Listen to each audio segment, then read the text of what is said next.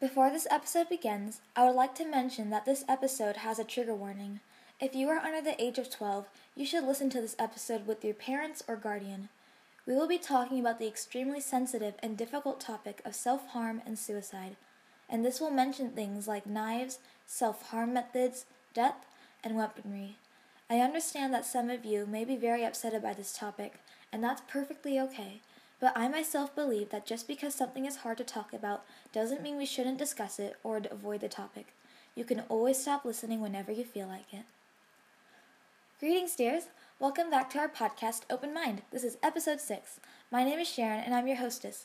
Open Mind will explore the basics of different mental illnesses, how to help someone with it, and how to cope with it. In this episode, we will talk about self harm and suicide.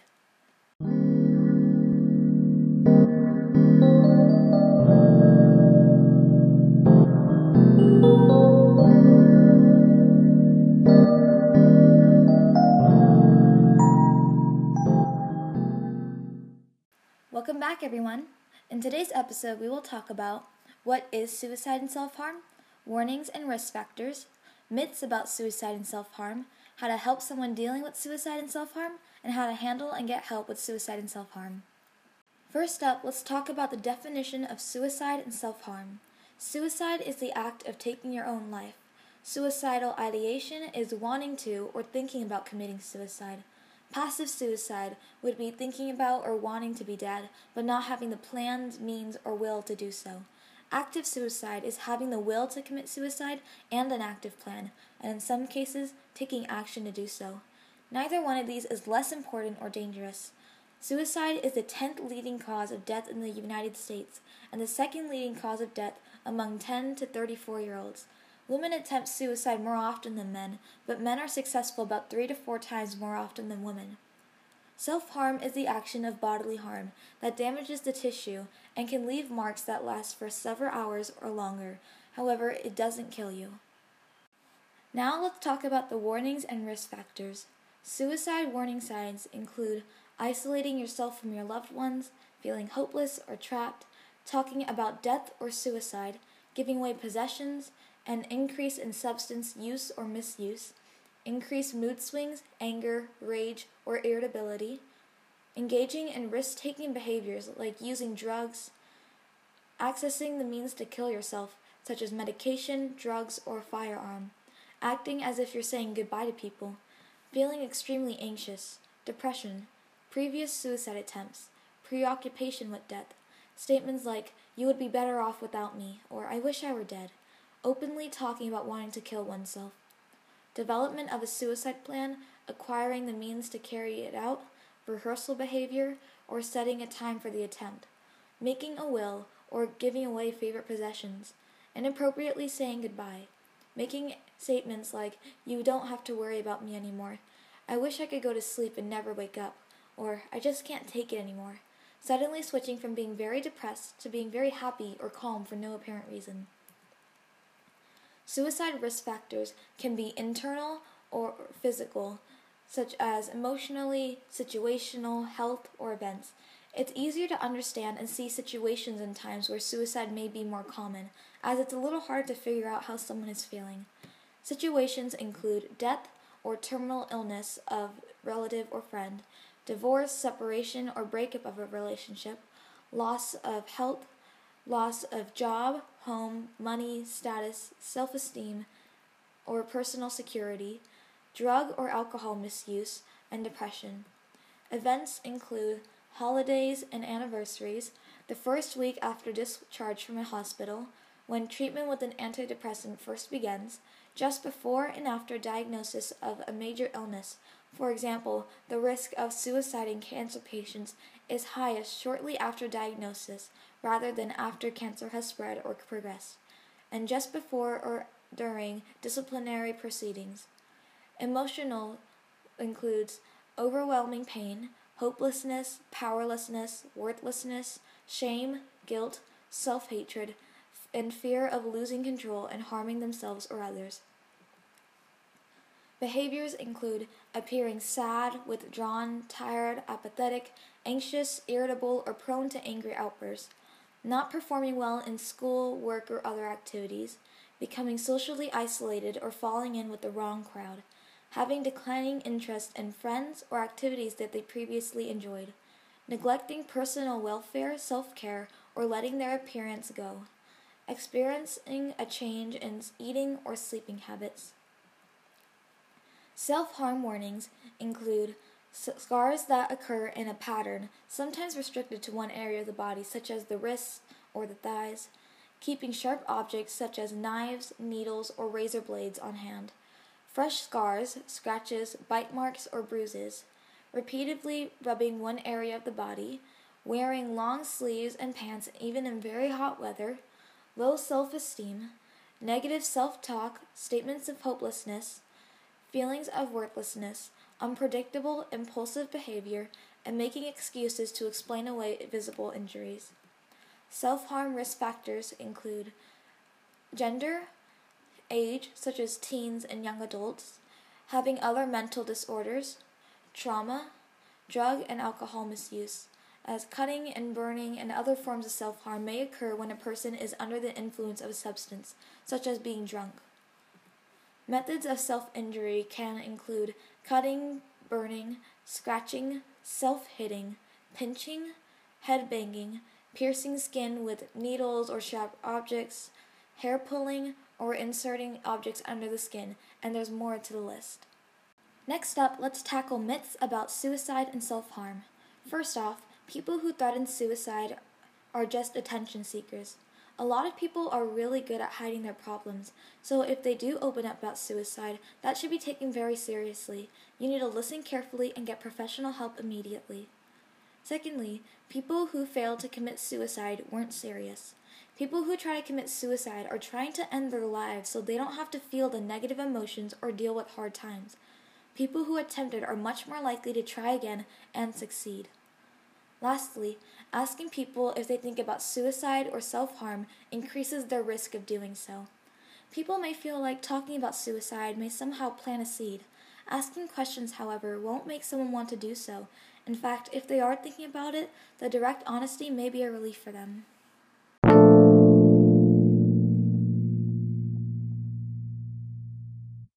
And now it is time for a joke break. How do you fix a cracked pumpkin? With the pumpkin patch. What dinosaur had the best vocabulary? The thesaurus. Knock knock. Who's there? Interrupting pirate. Interrupting Yar! pirate. now let's talk about how to help someone dealing with suicide and self harm. First thing you can do is ask them directly if they're engaging in self harm. Often the direct approach is the most effective. Be clear that your goal is to help them, not to judge or punish. You can ask them, did you make those cuts on your arms on purpose? Or are you hurting yourself? You can identify activities that they can do when they feel the urge to hurt themselves, such as calling a friend, going for a walk, or drawing, cuddling with a pet, and you can make a list of that. You can also help them create a list of people to talk to. Talking to trusted friends and family can help them cope with stress and reduce their self injury. Make a list of caring adults that they can reach out to, such as a grandparent, an uncle or aunt, a friend's parent, or neighbors that they can confide in. You should also be patient with them. Self harming behavior takes time to develop, and that will also take time to change. It's ultimately up to them to make the choice to help them, but you can always support. You should also start a conversation. Don't be afraid to steer the conversation towards their mental health. If you have concerns that they may be contemplating suicide or that they've been struggling with mental health issues after a recent stressful event, the American Foundation for Suicide Prevention suggests that you can open up a conversation by saying, It seems like you've been dealing with a lot lately. Does it ever get so tough that you think about ending your life? You can ask them if they're experiencing any symptoms like trouble sleeping, feelings of hopelessness, feeling trapped or overwhelmed, or any of the symptoms we talked about beforehand. You should reinforce the fact that you're always there to listen to them and support them, and that's okay to seek help. It's also essential to talk to their doctor immediately or encourage them to talk to their doctor. The doctor may refer them to a mental health professional. You should also confirm thoughts. Don't be afraid to ask if they're having thoughts of suicide. Studies show that asking at risk friends and family members if they are thinking about suicide doesn't increase suicidal thoughts. You're not putting ideas into their head by asking. On the contrary, asking will give you valuable information about how to proceed and help. If the answer is yes, you should follow up with these three questions. Have you thought about how you would do it? Do you have what you need to carry out your plan? Do you know when you'll do it? And you can always speak from the heart. There's no right or wrong things you can say if you're speaking out of love and concern. Just be yourself. Show that you care by talking to them, holding them while they cry, or whatever else is necessary. Research has shown that acknowledging what people are experiencing may help them process their thoughts and reduce suicidal thoughts. And big one, always, always listen. We talk about this all the time. A suicidal person is usually carrying around some burden that they feel they just can't handle anymore. Offer to listen as they vent their feelings of despair, anger, and loneliness. Sometimes this enough is can lighten the load just enough for them to carry on. You should also keep them talking. Talking will allow them to reduce the emotional burden that they are carrying and give them time to calm down. The longer you keep them talking, the more you can take the edge off their desperation. As the momentum winds down, it's harder for them to act on their feelings. And this is the big, big, big one we always talk about taking care of yourself and self care. Dealing with suicide is a very stressful thing to handle. Be sure that you care for yourself as well and seek assistance to process or decompress afterwards. Talk to a trusted friend, a therapist, your doctor, a religious leader, or anyone who can offer support about what you've been through and how you feel about it. Last one is seeking emergency help. If the person has already started a suicide attempt, call for help immediately. If they are still conscious, get what information you can about what substances they have ingested, how long ago they took them, and how much they took, when they last ate, and their general state of health. If you are in a situation such as an online friendship where you know very little about the person, encourage them to call 911 on their own or call a suicide hotline in their area. This is your best option because a local agency such as 911 or hotline may be able to trace the call and get assistance to them. If they refuse to call, do your best to learn whatever personal information you can about the person. Don't hesitate to ask them for their address, phone number, and any other personal information that can help dispatch an emergency crew to their home. If they're at risk of attempting suicide right now, you should call your local de- de- police department or 911 right away. Imminent danger includes a person in possession of weapons, pills, or other means to follow through with suicide. If possible, don't leave them alone and do your best to remove any possible means they can use to hurt themselves. If it is safe, you may also drive your friend to the emergency room. Doctors will assess their mental and physical health and create a clear plan that will help keep them safe.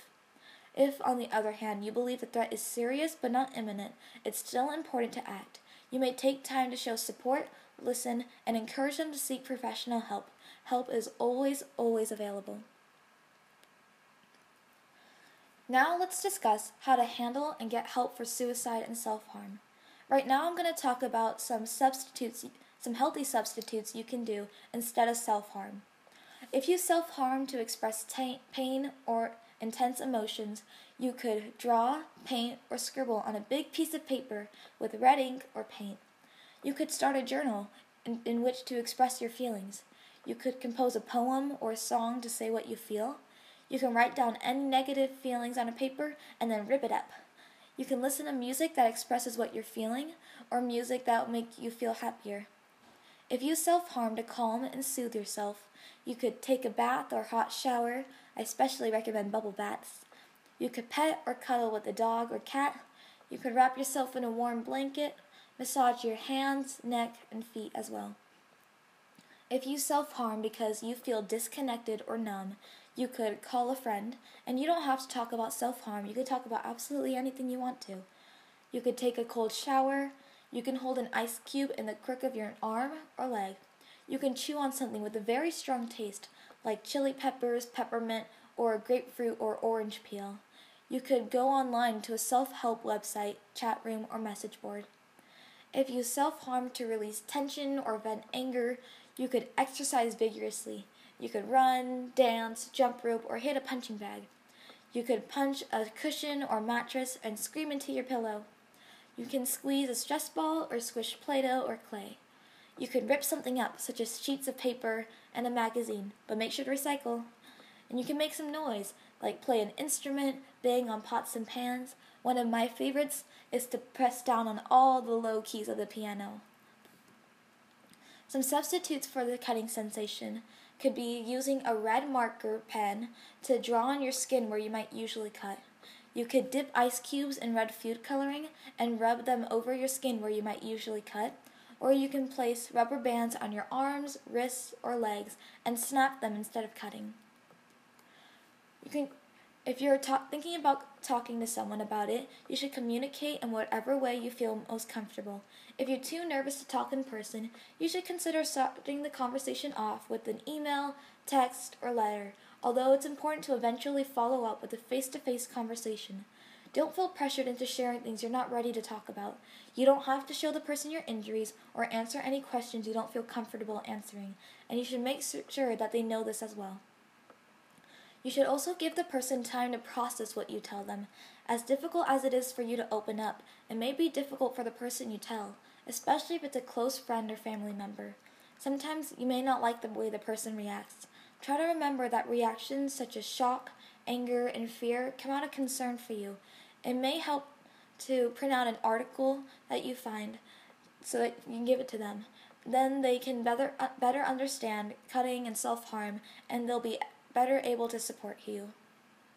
So, dears, today we talked about what is suicide and self harm, warnings and risk factors, myths about suicide and self harm, how to help someone dealing with suicide and self harm, and how to handle and get help with suicide and self harm.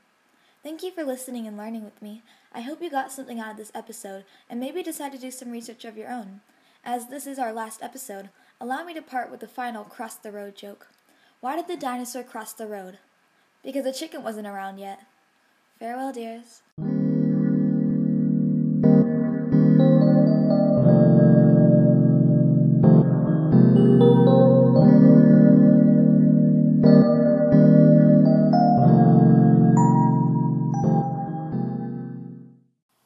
These helplines I'm about to list are free, confidential, and are operated 24 7. If you need help, you shouldn't hesitate to ask for it. Substance Abuse and Mental Health Services Administration. You can call them at 1 800 662 4357.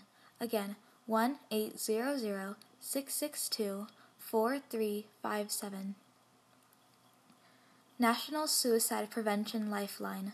You can call them at 1 800 273 8255. Again, 1 800 273 8255. National Alliance on Mental Illness Helpline. You can call them at 1 800 950 6264. Again, 1 800 950 6264. National Eating Disorders Association Helpline.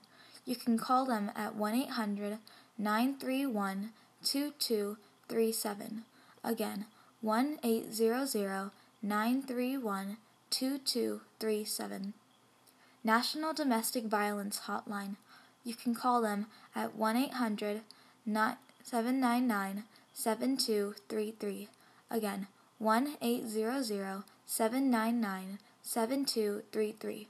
You can also text them at 22522. Love is all caps. Again, you can text L O V E I S, all capital letters, to 22522. Crisis text line. You can text them at 741741. Again, 741741.